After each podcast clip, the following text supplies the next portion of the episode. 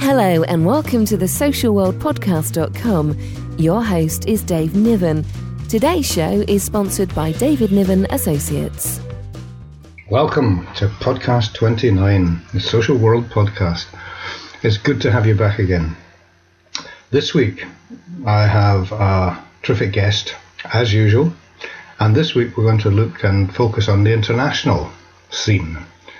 David Jones. Now, David's a registered social worker. He qualified in the 70s.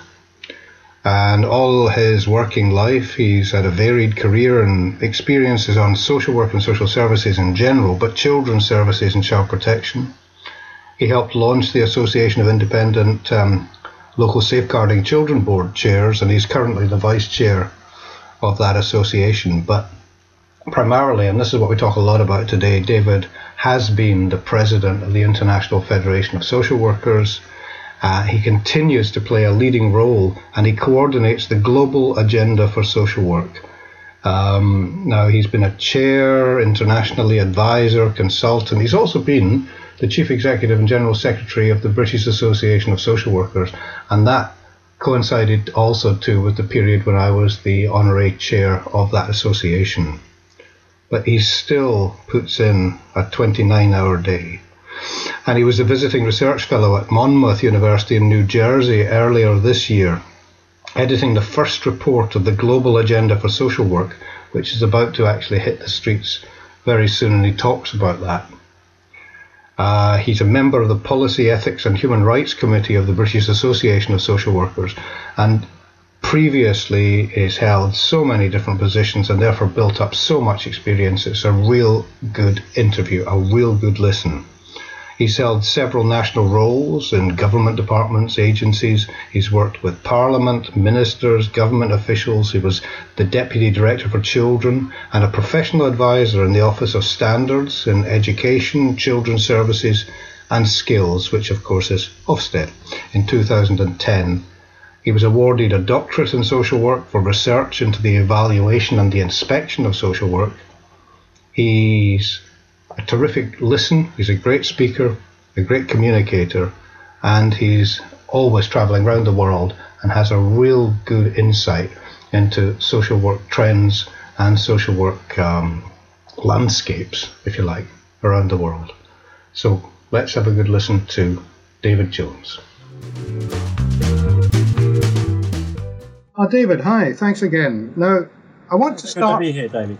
Good. Well, I want to start asking you a little bit about, to start with anyway, the global agenda, how it came about, and how it relates to the UK. If you could just give a little bit of an explanation and then your take on it, please. Yes. Um, well, the global agenda, I mean, we can track it back a, a good few years. Um, there was a discussion among the executive members of the International Federation of Social Workers. I was on the executive at that time.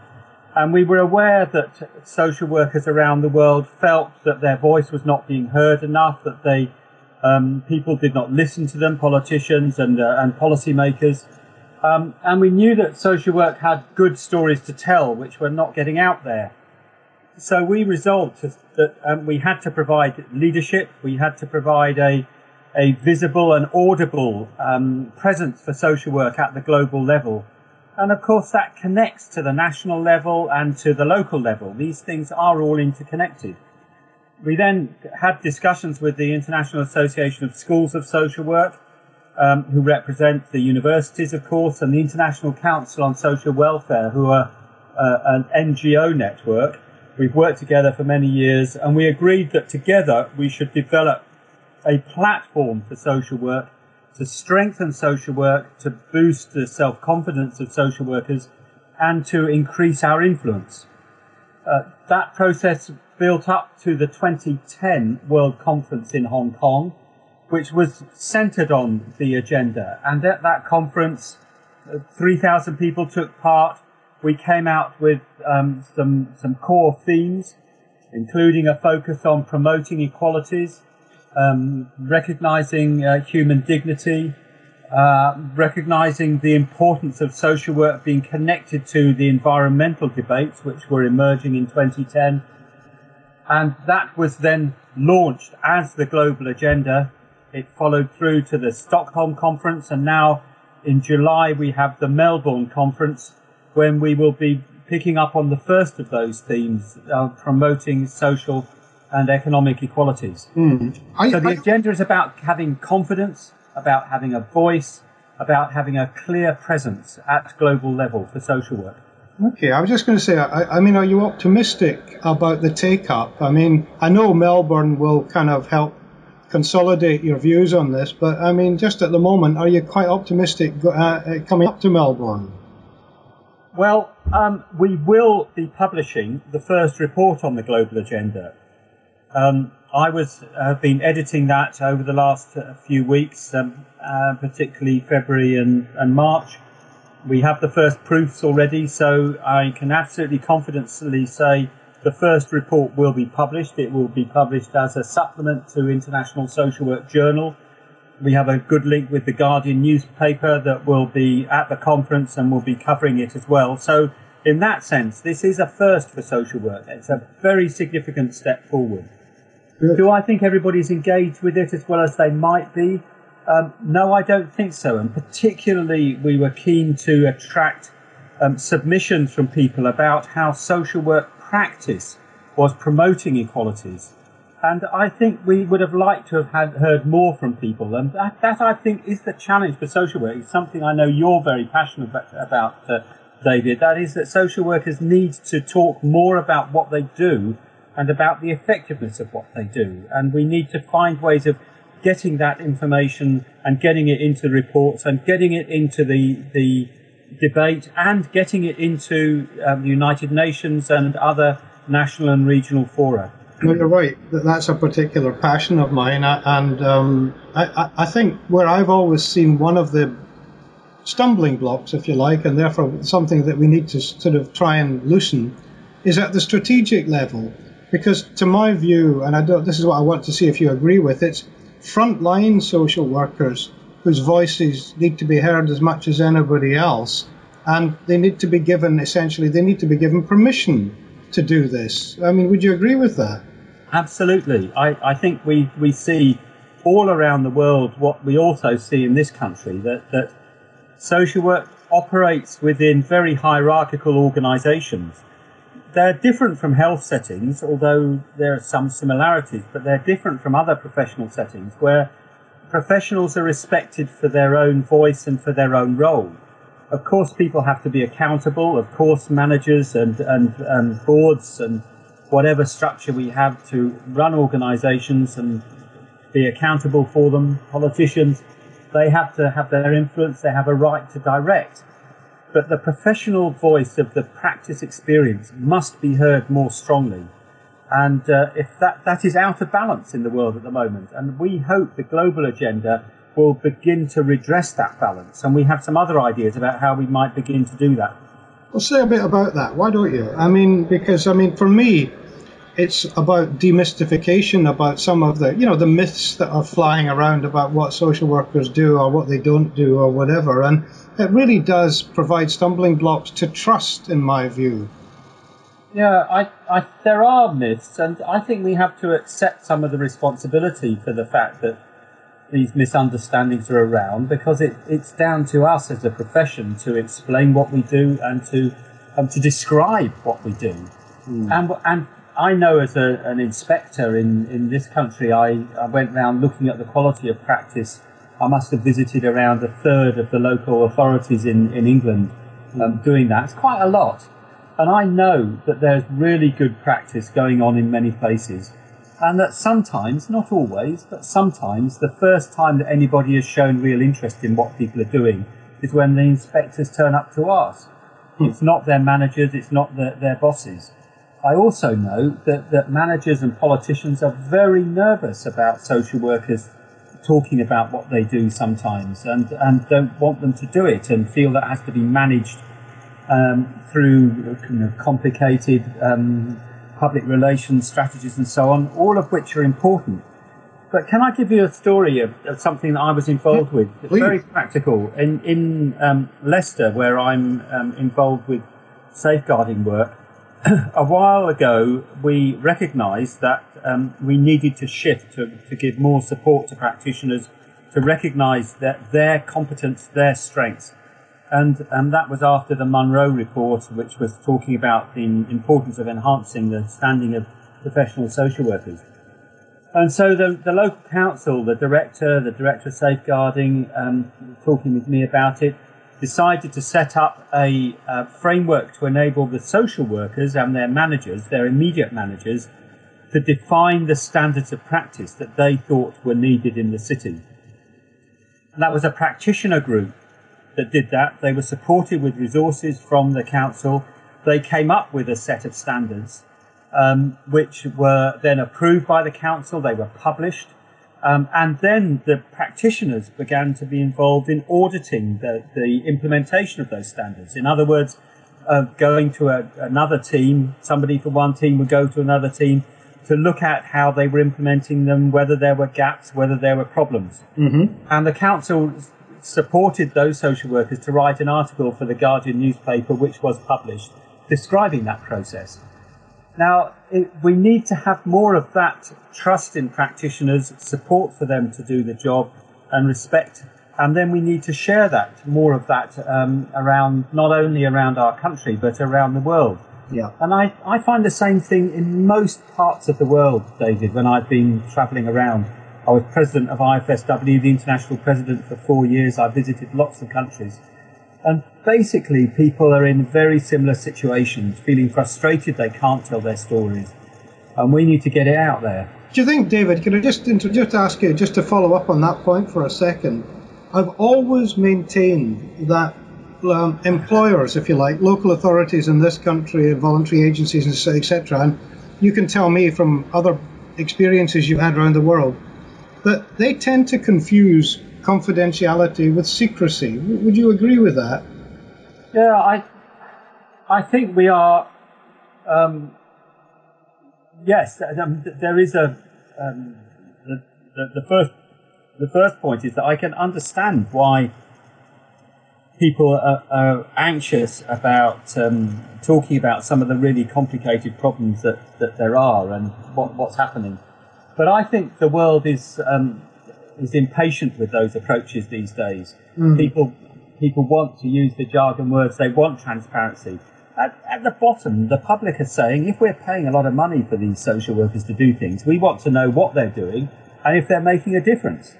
Um, and I think that's a very fair challenge. Um, the, the, the public have a right to know how their money is spent, whether that's being spent in a voluntary organisation, a non-governmental organisation, a community organisation, a public agency, um, whatever way round uh, it goes. So we, we have to do that.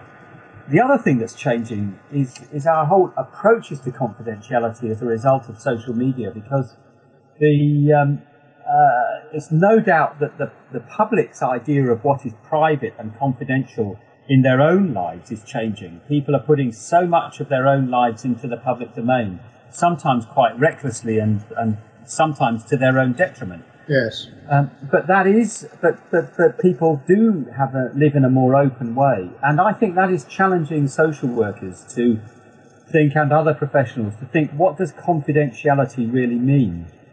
And perhaps that is a, a good debate. It's painful, it's difficult, particularly when the public, um, somebody attacks a social worker for a decision about a child being removed from care and puts personal stuff about the social worker into the public domain. And the social workers and the health visitors know stuff about the family, and they're not sure whether they should put that into the public domain or not. And that, that that's going to be, I think we've got a lot of work to do and a lot of uh, public debate about um, how much of the, the rationale for social work decisions should now go into the public domain, even if it is very personal. Yeah, I, I mean, I, couldn't agree with you more, David. I mean, I, I actually think that I don't understand, if you like, why we don't have many more um, examples on all forms of media, whether you mentioned social, but also broadcast, also written, in which we actually say, look, when we're looking to, to whether or not a child needs safeguarding or not, or a child needs removal from family or not, these are the criteria that we look at. This is yeah. the process we go through. These are the steps we take. This is what we can do. This is what we can't do. You know, we can't. Social workers can't just walk into somebody's house, and social workers can't just remove a child. They've got to go to a court and so on and so forth. But and so listen to this, please, media. This is what happens. So when you know Billy or Little Billy or Little Betty or whatever hits the headlines, you know, sure we can't talk about that particular case right now, but we told you last week what happens in the process, so at least you've got an understanding of what we are doing behind the scenes. Yes, and uh, I mean, it's quite possible to to. Um, it's an interesting challenge, David, to say, well, should we? You know, we could make videos that go online. Um, you can involve. Uh, it's, it's quite possible on YouTube and all the rest of it these days to to say this is how we go about it. We can use actors sometimes. It may be that there are people who are willing to talk about their own experiences. Mm. Um, we, we do need to be more creative in explaining what we do and why we do it because we, we know that um, we, we've got research evidence increasingly backing up our, our work. We've got decades of experience that is backing it up. Um, and we have to be confident enough to be able to share that with the public and convince them that we're going about it in the right way. And one of the reasons why in this country we see such, uh, in my view, destructive lurches of policy around children's services in particular, but we're seeing some of that in adult services as well, is that politicians get frustrated and, and opinion leaders get frustrated that things don't seem to be improving. They don't see what's going on behind the, the practice um, and and they're they're saying, well, we've got to step in and, and shake this up. Um, and and I think it's down to us as social workers to be much more clear and confident about what we're doing and why. And I think that to say to, to politicians and, and other opinion leaders, we do not need these constant structural changes. The real challenge is what is happening in direct work with families, what is happening between social workers, health visitors, GPs, police officers and families? What are the skills we need to do that work? And stop constantly changing the, the, the structures, which really make it um, uh, so distracting and, in my view, actually make things more dangerous. I mean, there are so many aspects of um, our social life that, that social workers get involved with and, and are trained to, to make a difference in and to help improve the quality of people's lives. I mean, and just taking that point and maybe moving back again to your international experience. I mean, I, have been aware of these. We talked before about regional observatories around the world, David. I mean, yes. Could you just explain a little bit what they are and how they might relate to um, Britain? Well, the, what is clear is that we need a, a global and a regional infrastructure to to provide the, the engine of research, if you like, but also to provide a focus for telling some of these stories. That doesn't sound terribly academic language in a way, but that, that's um, one way of putting it, or to, to bring together the evidence about what social work is doing. Um, we know, for example, that um, Human Rights Watch um, publish an annual report which goes to the United Nations um, and and has a huge impact because it is credible, because it's based on good research, um, because it's based on current knowledge.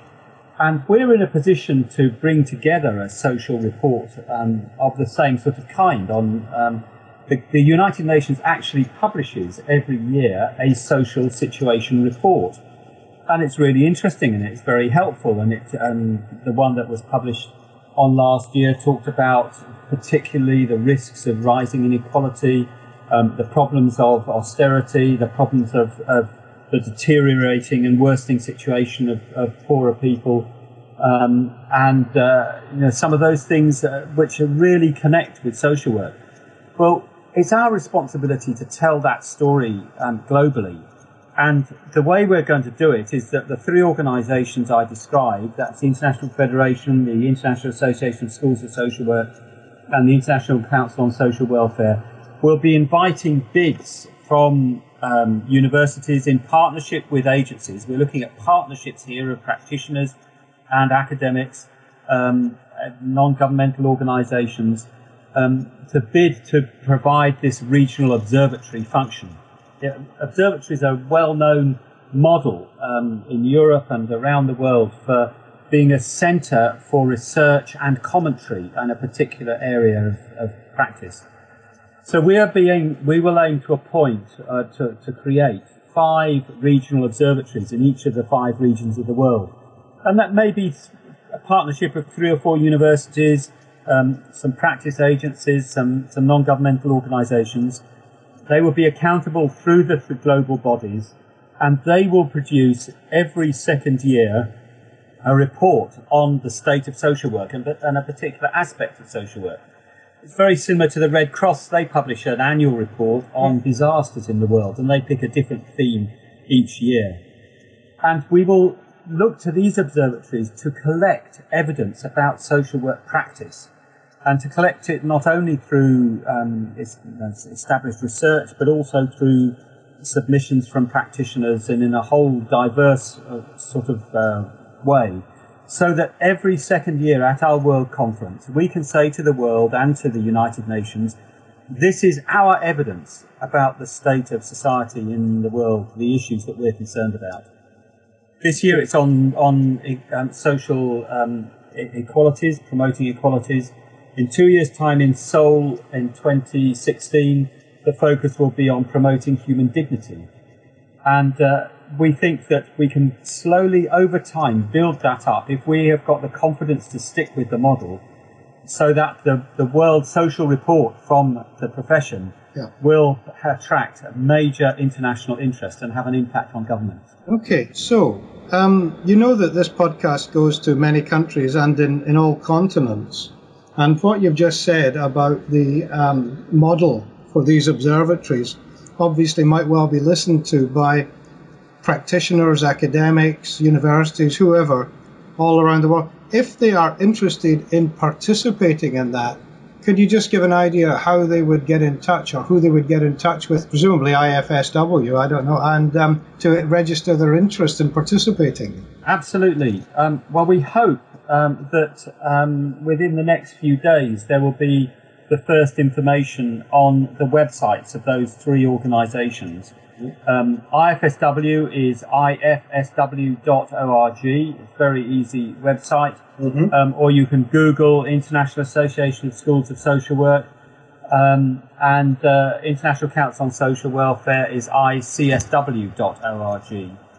Uh, and we will be launching the formal process in the beginning of July at the Melbourne conference. So um, register for interest there and watch their website as well and there will be a formal process of submitting bids, and uh, that will then be considered. And we hope the appointments will be made in uh, by February of um, next year.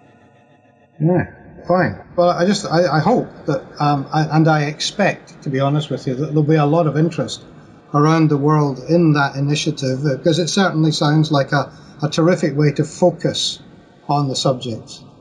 That that's the aim. And of course, it doesn't replace all the other things that are going on, which of course are all good and, and helpful. But it's about pro- providing a, a, a, global and regional infrastructure so that our, our voice and our our stories, our, our experiences can be channeled in a way that does have the influence and the, the, the impact that frankly they deserve because the, the world society is, you know, is in a mess and um, I know before before this we were talking about numbers of different situations, but one of the situations that, that we were talking about that we were discussing this podcast with whether we should touch on the situation in Nigeria. Yes. And yeah. um, it, of course, as, as, we speak, people are holding their breath about negotiations, and um, there's high politics involved, and of course, there's there's military issues and so on everybody is supporting the idea of bringing the girls home, um, the girls who've been taken by Boko Haram and are uh, currently captive.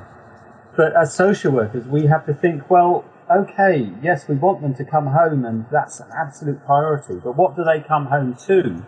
And what will be their, their experience? Who will be there to help them make sense of the experience that they've had? And we know there's a lot of research about being held a captive and a hostage, and, and that does things to your mind and to your emotions, which um, are not necessarily what, what you would expect. Um, but more importantly, what sort of society are they coming back to, and what sort of world have we created where um, these these sorts of situations can arise? And I, my own view is that, and this is backed up by lots of United Nations research I was touching on earlier, but um, other work by Wilkinson and um, the new book um, now re- receiving a lot of attention, Piketty's book on inequality from um, the French economist, that we are seeing the consequences of a world which has growing inequality, and that's a dangerous environment. I remember when you were General Secretary of the British Association of Social Workers and its Chief Executive, and it was at the same time I was the Honorary Chair. Yeah. I remember headlines of the day that always reflected this as well, which you could say was depressing because here we are many years on. Yeah. Um, I mean, but the issue for me always has been one of, of the paradox that the involvement of social work, because for my mind, an awful lot of people will argue very powerfully about social work being all about conflict resolution. yeah. And on the other hand, we never hear of anything to do with social work when there are conflicts, because it doesn't have to be it doesn't have to be just say domestic violence or something like that within a household or dysfunctional families. You're talking you could talk about dysfunctional societies where social work is a huge part to play as well. Yeah. Some of the stuff that you've just been illustrating. The resolution of conflict as a core uh, value and activity within social work seems to apply, yet we never hear of social workers being involved in anything like that. I mean, that would certainly um, help the profile, wouldn't it? Well, yes. Um, one of the things I've found um, going around the world is that social workers are often in places where you don't hear about them, partly because they don't say they're social workers. Um, I remember having a discussion with somebody quite senior in the United Nations who was dealing with um, with, with the regional coordinator for disaster response in, in a particular part of the world. And he was a social worker, he was speaking at a social work conference, and afterwards he said, It's so nice to be in a social work environment again. Um, I miss it so much. And uh, I said to him, Well, uh, why are you not involved? Why don't you get involved? And he said, Well, I'm now in disasters and so on. I said, Well, do you call yourself a social worker? And he said, Well, no, I don't actually. It's a bit, it's a bit difficult. And I said, Well, people who are nurses or psychologists don't lose their profession when they go to other areas. Um, it's up to those of us who are in senior positions to let people know that we're social workers and that social workers are in key positions. I know in lots of non-governmental organisations, lots of places, people are involved in in um, uh, there are qualified social workers. Yeah. Um, so that's part of our responsibility. Yeah, really, is to make that- absolutely, absolutely, David. Couldn't agree more. Well, listen, I've got just two more quick questions, if I may, for you. One is bringing it back to um, this country for a second and talking about um, social work qualifications in this country. Because I know that's something that you've been steeped in over the last many years. I mean, what, what's your take on it at the moment? Have we reached the right balance, the right level? Are we, are we getting the right input? Um, are, are, what changes do we need still, or, or are we? Should we say, well, that's enough's enough changing for the moment. Let's just see how this goes. Well, um, it feels as if um, for the last 20 years there have been constant um, question marks over the, the structure of social work qualifications. The really good thing in this country is that the leaders of all the political parties and uh, most opinion leaders, I think, are saying social work is really important. We've got to get it right. We've got to improve the standing of social workers and we've got to make sure the quality of practice is good. That is really excellent and is really welcome. What I think is a total distraction is the debate about whether we should split children's social work and adult social work into different strands of qualifications. Um, I think that is a, a, fundamental misunderstanding of, of what social work is about, the skills that are needed, the training that is required. Um, and uh, I think so long as there's these constant threats um, hanging over social work qualifications, it's very difficult to get on to improve the quality of, of the, um, the teaching uh, itself. Um, so I think that is a distraction. Um, but what I'm absolutely clear about is that we need people who have the intellect and the emotional intelligence to do this really demanding and complex work really well. And uh, that requires uh, the investment and it requires a constant focus on the skills of practice. And I would like to see much more discussion about practice skills rather than structural changes and um, the organisational framework. Um, how do we make help families to change? When do we need to intervene? And how can we reduce the numbers of children coming into care whilst, in, for example, whilst improving their, their care at home so they don't um, get into difficulties themselves? You could say the same about mental health, um, and uh, there are all the areas around personalisation. Okay.